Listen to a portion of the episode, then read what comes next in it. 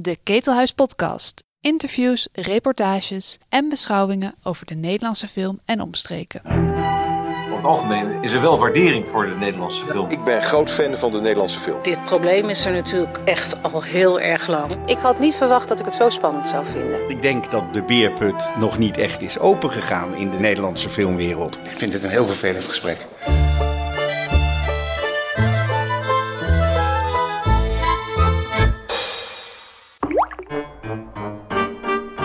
Amsterdam Koerdisch Filmfestival van 13 tot en met 15 mei wil vooral ook een stem geven aan de jongste generatie Koerdische filmmakers. Artistiek directeur van het festival is documentairemaker Reber Toski. Hij vluchtte in 1997 naar Nederland, waar hij in 2013 afstudeerde aan de Nederlandse Filmacademie. Toski won twee keer de prijs voor beste Nederlandse documentaire op het ITVA. Eerst in 2016 voor Radio Kobani, een film over een vrouw die een radiostation runt als in die Syrische stad de wederopbouw begint na de verwoestingen van IS.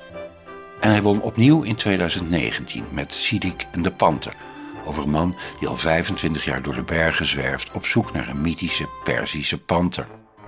Floortje Smit wilde met Doski gaan wandelen, maar ze strandde in het café van het ketelhuis.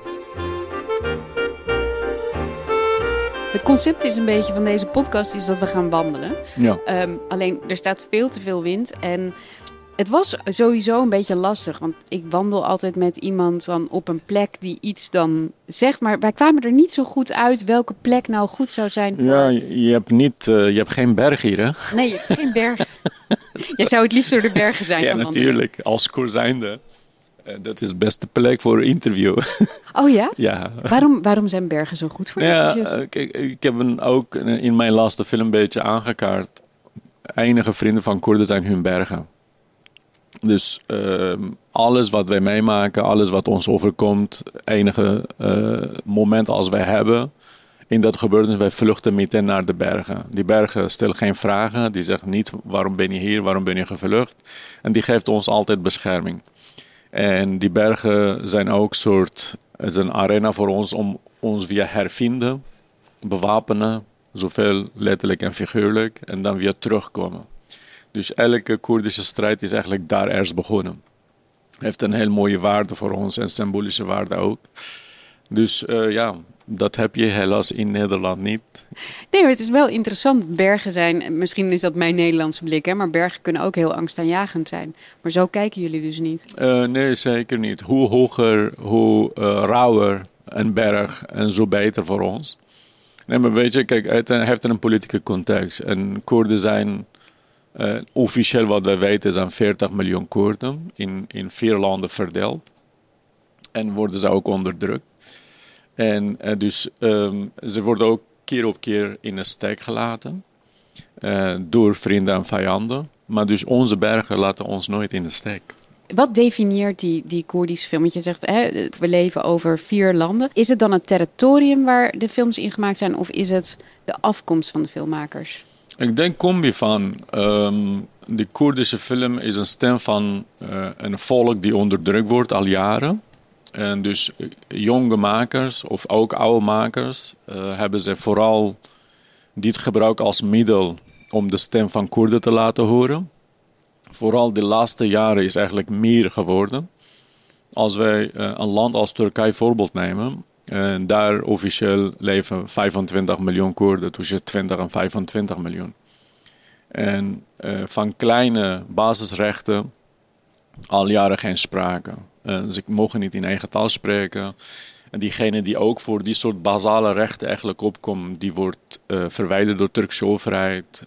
Um, en al jaren noem je zaterdagmoeders die in Istanbul bij elkaar komen met het, met het duizenden. Uh, die weten nog steeds niet wat gebeurd is met hun kinderen. Bijvoorbeeld hebben wij een film en die heet Bier, uh, Wal. Um, en het gaat over deze situatie. Uh, moeders die nog steeds wachten op hun kinderen. Die niet weten waar hun kinderen zijn, die, niet die geen graf hebben om, om terug te gaan, om hun rouw te verwerken. Dus dat is een kleine voorbeeld. En, en nou, volgens mij als je naar al die verhalen kijkt en uiteindelijk kom je bij die ene vraag. Uh, moet het kunst voor dit soort dingen gebruikt worden? Uh, ja, zeker. nou, dat was een makkelijke vraag dus. Nee, nee, ik denk, weet je, als je in, in, in een land, in een plek geboren bent, getogen bent... en dit soort dingen allemaal meemaakt en ziet... en dan moet je wel blind en doof zijn om niet hierover film te maken. En ik denk dat onze jonge makers en generatie, die hebben een soort middel gevonden, dus camera, om hierover te hebben. En, en vooral focus en aandacht te vragen.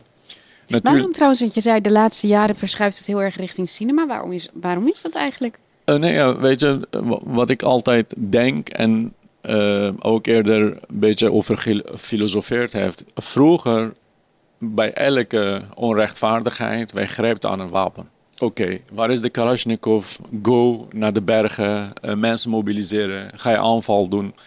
Maar de tijden zijn veranderd. Ik bedoel, wij leven in een wereld nu waarvan de wereld heel klein is geworden door Stephen Job en een slimme telefoons. Je kan het gewoon in jouw keukentafel even in een keuken bij iemand in Colombia kijken. En als nieuwe generatie vind ik ook belangrijk dat je met jouw tijd moet je meegaan. En dat is een van de elementen volgens mij. En dus wij hebben camera ontdekt, we hebben cinema ontdekt. Het was vroeger ook, maar als je honger hebt, als je uh, uh, onder druk wordt gezet, dus heb je geen ruimte voor, uh, voor creatieve processen. Dus je bent alleen maar bezig om jou te verdedigen. Die nieuwe generatie die vooral die gevlucht is jaren 70, 80 door deze ellende, oorlog, en die hebben dus nieuwe manieren ontdekt. Is het dan zo dat al die films in zekere zin ook politiek zijn? Is dat altijd overduidelijk? Um, ik denk meeste, meeste films uh, die hebben een politieke lijn. Uh, maar ja, soms ook. Kijk, ons leven bestaat alleen maar uit politiek, moet ik eerlijk zeggen. Uh, wat mij betreft, soms. Ik heb laatst ook gezegd: ik wil een film maken over porno. dat is ook politiek trouwens, ook porno. Politiek, ja, dat maar, komt ook snel op dat gebied. Dat je inderdaad soms kreeg je zoveel reactie, ja. maar ook als je achteraf naar een film kijkt, denk je ja. Ik probeer altijd te waken dat het niet propaganda is, maar het is een heel moeilijke lijn, moet ik zeggen. De scheidslijn is heel erg dun. Maar natuurlijk, ik wil ook een film maken over liefde. Ik wil ook een film maken over vriendschap. Wat dan ook is. Maar los van. Maar die ene politieke lijn. Het gek genoeg komt altijd terug. Omdat ook een, een volk die, die al jaren hè, onderdrukt wordt. Die 40 miljoen is, die geen eigen land heeft. Dus je kan bijna niet vermijden. Ander voorbeeld is bijvoorbeeld. Als we over natuur in Koerdistan hebben die wordt ook door de vijand uh, uh, als politieke middel gebruikt. Uh, we hebben prachtige bergen met heel veel groen. En daar zitten onze kameraden, onze broeders, om te vechten tegen vijand, om het volk te beschermen. Maar wat doet het, het vijand? die gaat die bergen bombarderen, of de bergen of, of rebellen zijn of niet, en alle natuur vernietigen. Zodat je je niet meer kan verstoppen. Ja, ja, we hebben een animatie die over vernietiging van een natuur. Uh, een korte animatie, maar betekenisvol. Er wordt geen woord gesproken, maar dan, hier gaat het over. Dus ja. ja. weet je, het is een, een, een jonge maakster die uh, heeft in Turkije gestudeerd en die kijkt naar media, die ziet het, die denkt ja, ik wil wel hierover iets maken. Het is, dus je kan bijna niet vermijden. Zijn het, zijn het vooral arthouse films? Want dat is een beetje het gevoel dat ik erbij krijg. Ja, zeker, zeker. Nee, weet je, ik bedoel, als, als festival, volgens mij sowieso, de meeste Koerdische films, wij zijn nog niet aan toe om die commerciële lijn in te gaan. De meeste Koerdische films zijn eigenlijk uh, arthouse films. Ja, wij hebben ook Kumbi een beetje gemaakt van een beetje klassieker. We hebben niet alle rechten kunnen ook regelen, daardoor zijn een paar afgevallen, maar uh, ik denk uh, de film van Yilmaz Güney, Jol, die heeft ook in Cannes uh, een van de beste prijzen gehaald. Het is een oude film, maar het is vernieuwd, met kleurcorrectie gespeeld. ik denk in een nieuw formaat. Het is mooi om in bioscoop te laten zien. En Yilmaz Güney is ook een van de grote voorbeelden van ons allemaal. hij is een, een, jonge jongetje, is een... Um, vanuit Koerdistan naar Istanbul vertrokken en hij heeft op de set altijd als een, een ober gewerkt. Maar hij heeft een bijzondere talent. En uiteindelijk wordt hij één keer naar voren gehaald. En vanaf dat moment uh, gaat hij los. Hm. En uh, hij, in eerste instantie uh, speelt hij alleen maar voor de camera als acteur. En hij, hij wordt ook trouwens in Turkije lelijke koning genoemd. Hm. Hij is een heel mooi man. Maar ik denk, ik heb een, een filosofie daarover. Hij wordt een lelijke koning omdat vanwege die achtergrond van hem Koert. Dus je kan het beste zijn, je kan een heel mooi zijn, je kan heel getalenteerd zijn, maar je bent toch net iets lelijk voor Ja. ons. Iets minder waardiger. In minder, minderwaardig, ja. Dus die man die in het begin zegt, oké, ik ga eerst mij op de kaart zetten. En daarna eigenlijk gebruikt die camera als wapen. Zijn films zijn alleen maar, heeft hij die politieke lijn. Eh, voor mij gaat het om een normale Koerdische leven. Situatie waar de Koerden op dat moment in leven. Maar heeft het toch wel een politieke lijn. En eh, die film hebben wij ook geselecteerd. En het is een, een van de beste films eh, die je kan bedenken. Even over eh, je eigen achtergrond. Je bent eh, filmmaker, je bent bekend van Radio Kobani, van Sidik en de Panter. Ehm, waar ben jij precies geboren? Ik ben in De Hoek geboren. Dat zegt me niet zo heel veel, ik eerlijk zeggen, Reber. ja, nee. Ehm, en dus, ehm, het is Zuid-Koerdistan, geloof ik. En Dus ik probeer niet in een Irak-Iran termen te praten. Maar ja, voor de, voor de luisteraar, het is het noorden van Irak. Ehm, ik ben, geloof ik, toen va- 75, toen mijn ouders aan het vluchten waren. Ik ben dus in die bergen omgeving, toen ze aan het vluchten waren, in de hoek, ben ik daar geboren. Jouw moeder is bevallen in de berg. Tijdens de vlucht, ja. Was ze alleen of waren er mensen? Nee, met andere mensen. Mijn oma was bij, mijn eh, tantes en... eh, En waar woonden ze dan op dat moment? Was dat... Die waren aan het vluchten. Nee, er was geen dorp. Aan het vluchten. En een- ik weet nog, ze vertelt mij altijd. ehm, ik hoorde bombardementen en vliegtuigen die omgeving bombardeerden. En eh, het is heel filmisch, toch? Ja, maar ook waanzinnig. En Eh. dan heb je een geluid van een kind die aan het huilen is. Ah, Ja. Ik ben ook hier, ja. Ook moet ook angstig zijn geweest. Ik heb daar nog wel vaak over nagedacht. Over hoe het is om met een baby op de vlucht te zijn. Met een baby Ja. kan je ook nog met het gehuil verraden, namelijk altijd. Ja, nee, zeker. Ja, ja, ja. Je, ik, ik ken ook verhalen nou ja, van films, maar ook nu, wat eh, mijn nieuwe film gaat over Yazidi-meisjes die ehm, door IS eh, ontvoerd werden. Eh, uiteindelijk jarenlang seksueel mishandeld zijn. En, en sommige vrouwen ehm, werden gearresteerd met hun kinderen enzovoort. Er waren kleine kinderen bij. En dan, ja, ze moesten zich verstoppen en inderdaad, en dan komt het moment dat het kind honger heeft en die, die is helemaal niet bewust van alles en dan gaat hij beginnen te huilen. En die angst kan je jou niet voorstellen. Nee, ook omdat je op pad bent met het meest kwetsbare wat je moet beschermen. Ja, wat tegelijkertijd. ja. Ja, ik denk die angst was altijd, eh, mijn moeder heeft nooit verlaten. Ook, ja, ik zag hem ook bij mijn oma. Soms ook kleine geluid. En in één keer eh, kwamen ze van onverwacht uit een hoek.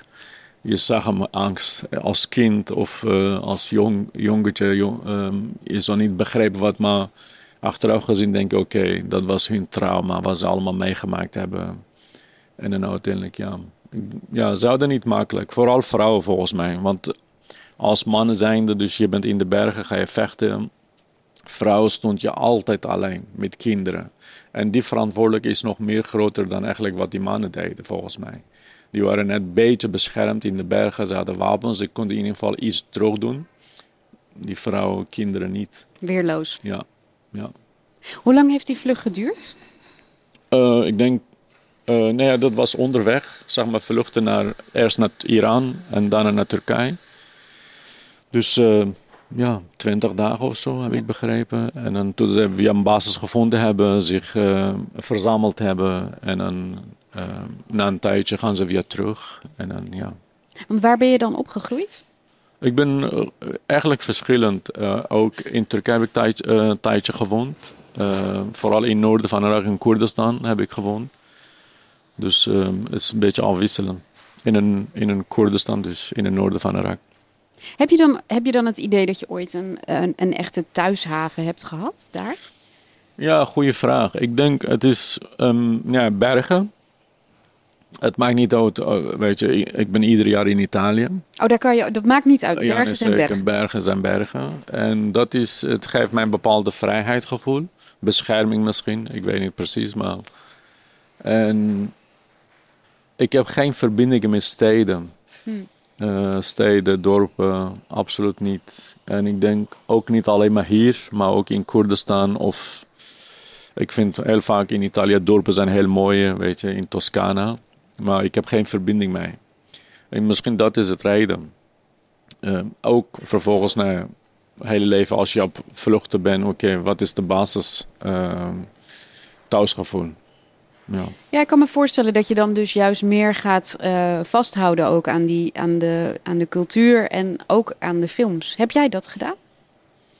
Um, ik denk iedere mens um, uh, in het, op een gegeven moment komt een, ik denk komt een fase.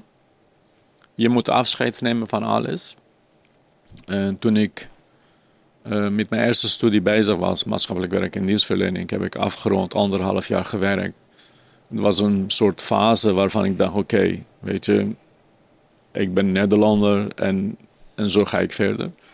En eenmaal ook op, op filmacademie, die worsteling heb ik ook meegemaakt. Oké, wie ben ik en, en wat is mijn marge, bagage, wat, uh, wat kan ik mee? Maar die koers zijnde en die, die culturele bagage had ik altijd een beetje ja, op achtergrond. Maar nadat ik klaar was met filmacademie, ik dacht, ja, weet je, op academie ook werd altijd verteld, ja, je moet dichtbij, dicht bij jouzelf gaan zoeken, zoeken, zoeken. En, maar niet beseft eigenlijk jouw achtergrond, jouw bagage, dus jouw rijkdom is. En met de oorlog eh, van IS tegen Koerden in Shingar en daarna in Kobani, met de aanval van IS, dat was mijn laatste druppel eigenlijk. Ik dacht, ja, ik moet iets meedoen. Want als het dan komen we weer op een politieke lijn. Als mijn volk zo onderdrukt wordt en alles meemaakt wat onmenselijke manieren zijn, dan wil ik wel als kunstenaar iets meedoen. En zodoende eigenlijk heb ik, via, ik zeg altijd, Kubani heeft via mij teruggebracht naar mijn wortel. Uh, dus voor mij ook was het helder toen ik die keuze gemaakt had. En je merkt ook, in mijn vertellingen ben ik veel sterker geworden. Als je antwoord hebt op jouw vragen, ga je juist de keuze maken. En in die twee films volgens mij heb ik dat kunnen doen. En dan teruggegaan naar mijn wortels, ja. Heb je, waarom heb je je dan aangemeld als, uh, als filmmaker op de filmacademie? Want ik dacht dus, dat is om die stem te laten horen. Maar het begon dus bij iets heel anders. Um, ja, weet je, vanaf jongs aan was ik heel erg geïnteresseerd in film. Nou ja, in eerste instantie Tom en Jerry. uh, um, weet je, die, een, een, een combi van beeld en geluid. Uh, ik was geïnteresseerd, hoe, hoe maken zij? Ik had geen idee. En elke keer als wij uh, onrustige momenten thuis hadden, en dan hadden wij Tom en Jerry op televisie, iedereen was stil. het was een heel mooie, mooie ervaring, zeg maar. En later, ik merkte dat ik een verhalenverteller ben. En, en ik dacht, ja, ik moet iets mee doen eenmaal hier in Nederland.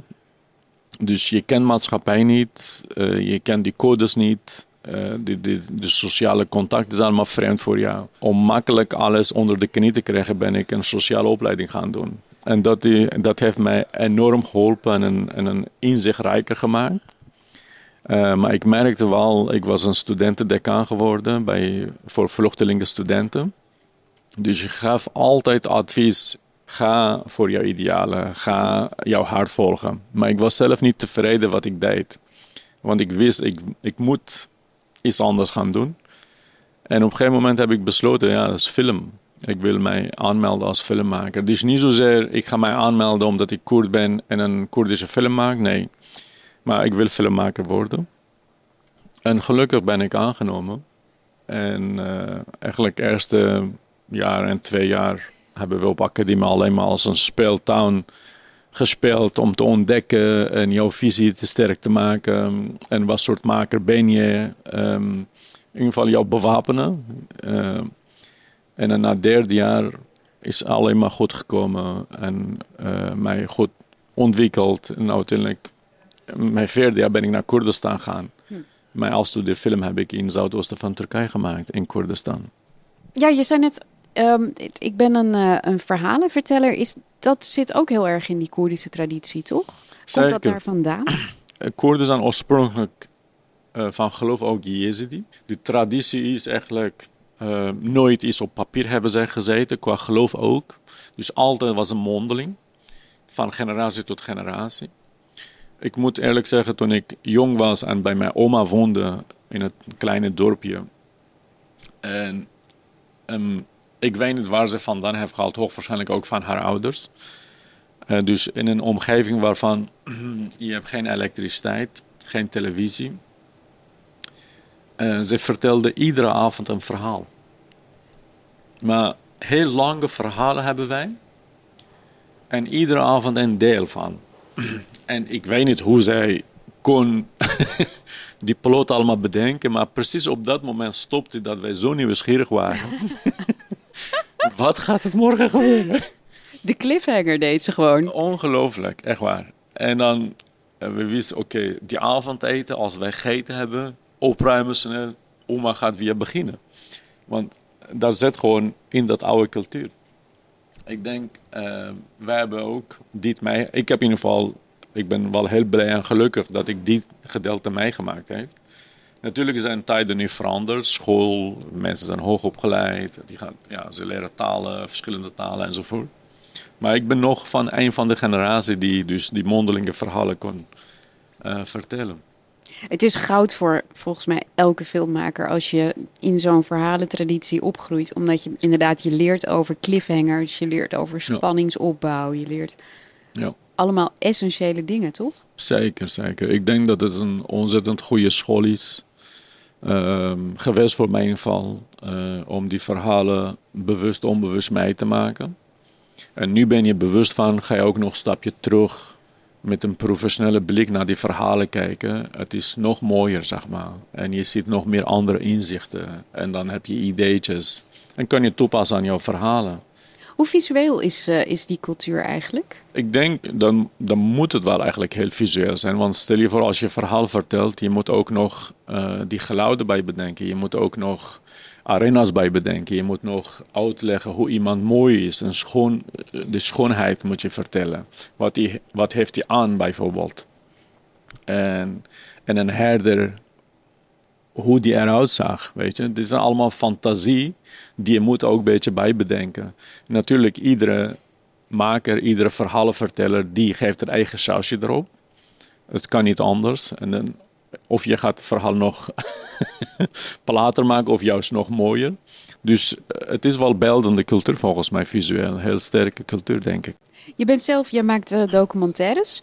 Je laatste film over Sidik en de Panter, die flirte al een klein beetje richting eh, fictie, qua, qua beeld, vond ik. Ja. Ehm, is dat een kant die je op wilt of blijf je documentaires maken? Nou, even een stapje terug. Ehm, ehm, eh, ik ben een filmmaker.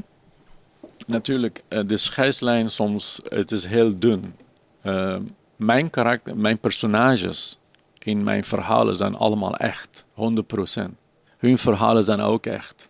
Maar wat ik wel heel erg mooi vind, is die visuele vertelling van een verhaal. Ik hou ontzettend naast regie, ik hou ontzettend veel van camerawerk. Uh, dus ik heb een bepaalde visie op camera. Toen ik met de film Sadak en de Panter begon, mijn voornamelijkste gedachte was: ik wil de schoonheid van mijn land laten zien. Dus um, als het film over Koerdistan gaat en als het nieuws over Koerdistan gaat, gaat het alleen maar over de oorlog. Maar hoe kan ik nou met een kunst, met mijn eigen kunst, um, en de schoonheid van mijn land, waar ik zelf ook een beetje gek op ben, wil ik laten zien, wil ik delen. Maar voor veel makers, dus als je een strakke camerawerk hebt, uh, leunt meteen aan een fictiegedeelte. Voor mij is het niet zo. Ja, dus voor mij is het nog steeds documentaire, maar met een bijzonder mooie camerawerk. ja, je hebt de, de, shots van de natuur zijn inderdaad ja. fenomenaal. Ja. Ja, dat vind ik ook heel mooi, dank u wel. Weet je, je hebt keuze. Je hebt als, als maker keuze. Voor mij documentaire betekent niet altijd handheld te draaien. Uh, dat geeft mij ook niet aan dat het de echtheid van een verhaal. Nee, ik heb alle vrijheid. Het is voor mij filmmaken en artistieke vrijheid. En als ik in een verhaal duik, ik neem alle elementen van filmmakers mee. Hoe kan ik deze verhaal bijzonder mooi neerzetten? Ik maak nu ook uh, een verhaal over Jezdi-meisjes. Uh, die uh, sommige vijf jaar, zes maanden in de handen van IS gezeten hebben. Die vreselijke dingen meegemaakt hebben. Maar ik denk altijd aan een forum hoe kan ik deze verhaal nog toegankelijk maken voor iedereen? Je zei net, het is een hele hechte gemeenschap, hè, de Koerdische gemeenschap. Geldt dat eigenlijk ook voor Koerdische filmmakers? Uh, ik denk het wel. Ik denk onze um, um, filmmakercultuur is nog in een kinderschoenen.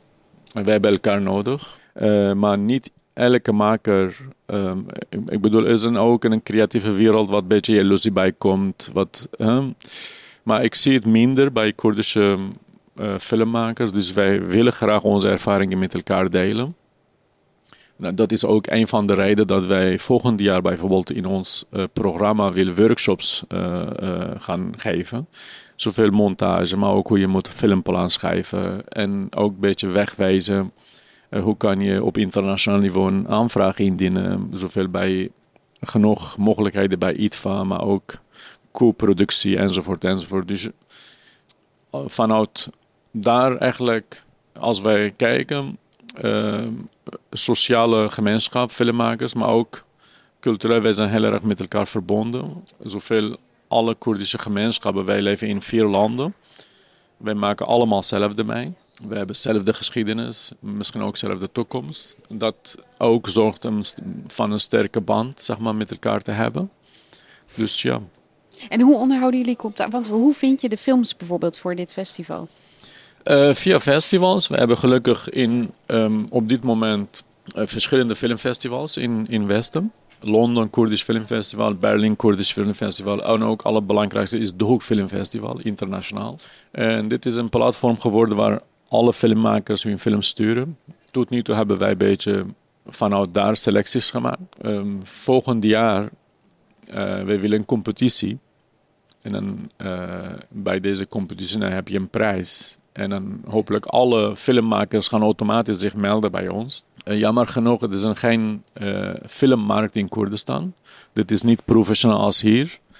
Maar we willen graag die makers in de richting een beetje duwen. Nogmaals, um, in Nederland de samenleving is helemaal perfect. Uh, je hebt filmacademie, je hebt acteursopleidingen, je hebt allerlei opleidingen. In Koerdistan, waar Koerden eigenlijk in eigen land wonen, ze hebben geen macht op hun eigen leven. De Turkse overheid bijvoorbeeld heeft in het westen van Turkije alle mooie mogelijkheden, maar in Koerdische gedeelte geen mogelijkheid. Dus als een Koerdische student sowieso naar een acteuropleiding of naar een regieopleiding moet gaan, dan moet hij of naar Izmir, naar Istanbul. En vervolgens de vraag is, word je binnengelaten of niet? En, en dat zijn allemaal problemen die je onder, uh, onderweg kan vinden. Ja, en ook of je inderdaad dan die films mag maken, toch? Precies, dat is sowieso en een ander probleem. Dus daardoor, de, de filmmarkt is in Koerdistan in een kinderschoenen. De, bijvoorbeeld distributeur heb je niet en ze weten het ook niet. Want ik, ik begeleid nu van afstand drie filmmakers, jonge makers. En ik zeg, ik dwing hun een beetje, je moet jouw gedachten op papier zetten. Filmplan. Ze hebben nooit met filmplan gewerkt. Loglijn, synopsis, motivatie. Dat ik als begeleider jou beter, als maker, beter kan begrijpen. Ja, dus het is een conflict nu onder, onderling. Oké, okay, nee, je moet zomaar doen. Die, die normale wegen die wij hier kennen, daar kennen zij niet. Dus daardoor is het heel erg belangrijk die ervaring met elkaar te delen, denk ik. Kan je iets vertellen over de openingsfilm? Waar gaat hij over? Uh, Wat maakt het typisch Koerdisch? Weet je, bij deze film misschien kan je moeilijk zeggen wat het typisch Koerdisch is. Maar dus vanuit Damascus komt een docent eh, voor een basisschool. Die gaat zogenaamd Koerden lesje leren. Wat cultuur is, wat kunst is, hoe moeten ze zich gedragen in een samenleving.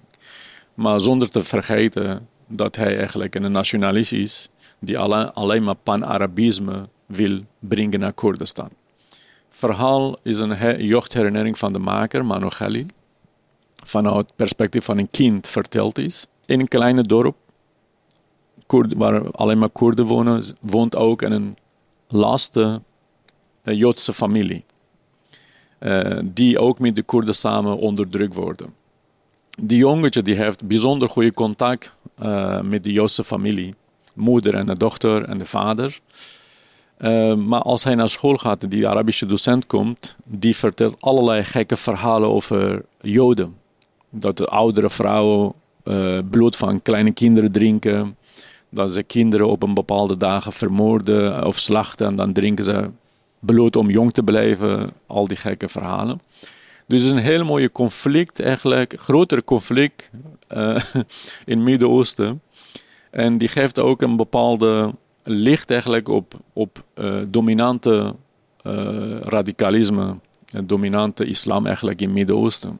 Is het Koerdisch Filmfestival eigenlijk bedoeld om die gemeenschap verder te versterken hè? en om die stem te laten horen? Of um, wil je ook echt nadrukkelijk een Nederlands publiek hier naartoe lopen? Nee, sowieso combi. Ik denk, um, er is geen markt voor Koerdische film hier in Nederland. En hopelijk uh, kunnen wij uh, veel distributeurs aantrekken voor deze festival. En uiteindelijk dat ze ook deze films, één of twee of drie films, kunnen in de Nederlandse uh, bioscopen te vertonen. Maar vervolgens, wij willen als, als organisatie eigenlijk een soort brug maken tussen uh, Nederlandse publiek en Koerdische publiek en Koerdische cultuur. En het sterkste argument is eigenlijk, wij willen ook gezien worden. Wij zijn ook een deel van deze maatschappij. En wij willen op deze manier een mooie kant van onze cultuur laten zien. Oké, heel veel plezier hier dank uh, u. de komende dagen. En uh, nou, dank je wel. Je komt ook nemen kan, hè? Zeker. Oké, fantastisch. Tot zover deze Ketelhuis podcast. Je vindt de Ketelhuis podcast in je favoriete podcast app en natuurlijk op onze website ketelhuis.nl/slash podcast. Abonneer je vooral zodat je geen enkele aflevering mist en leuk als je een reactie achterlaat. Hou ons in de gaten, we zijn snel weer terug met een nieuwe podcast.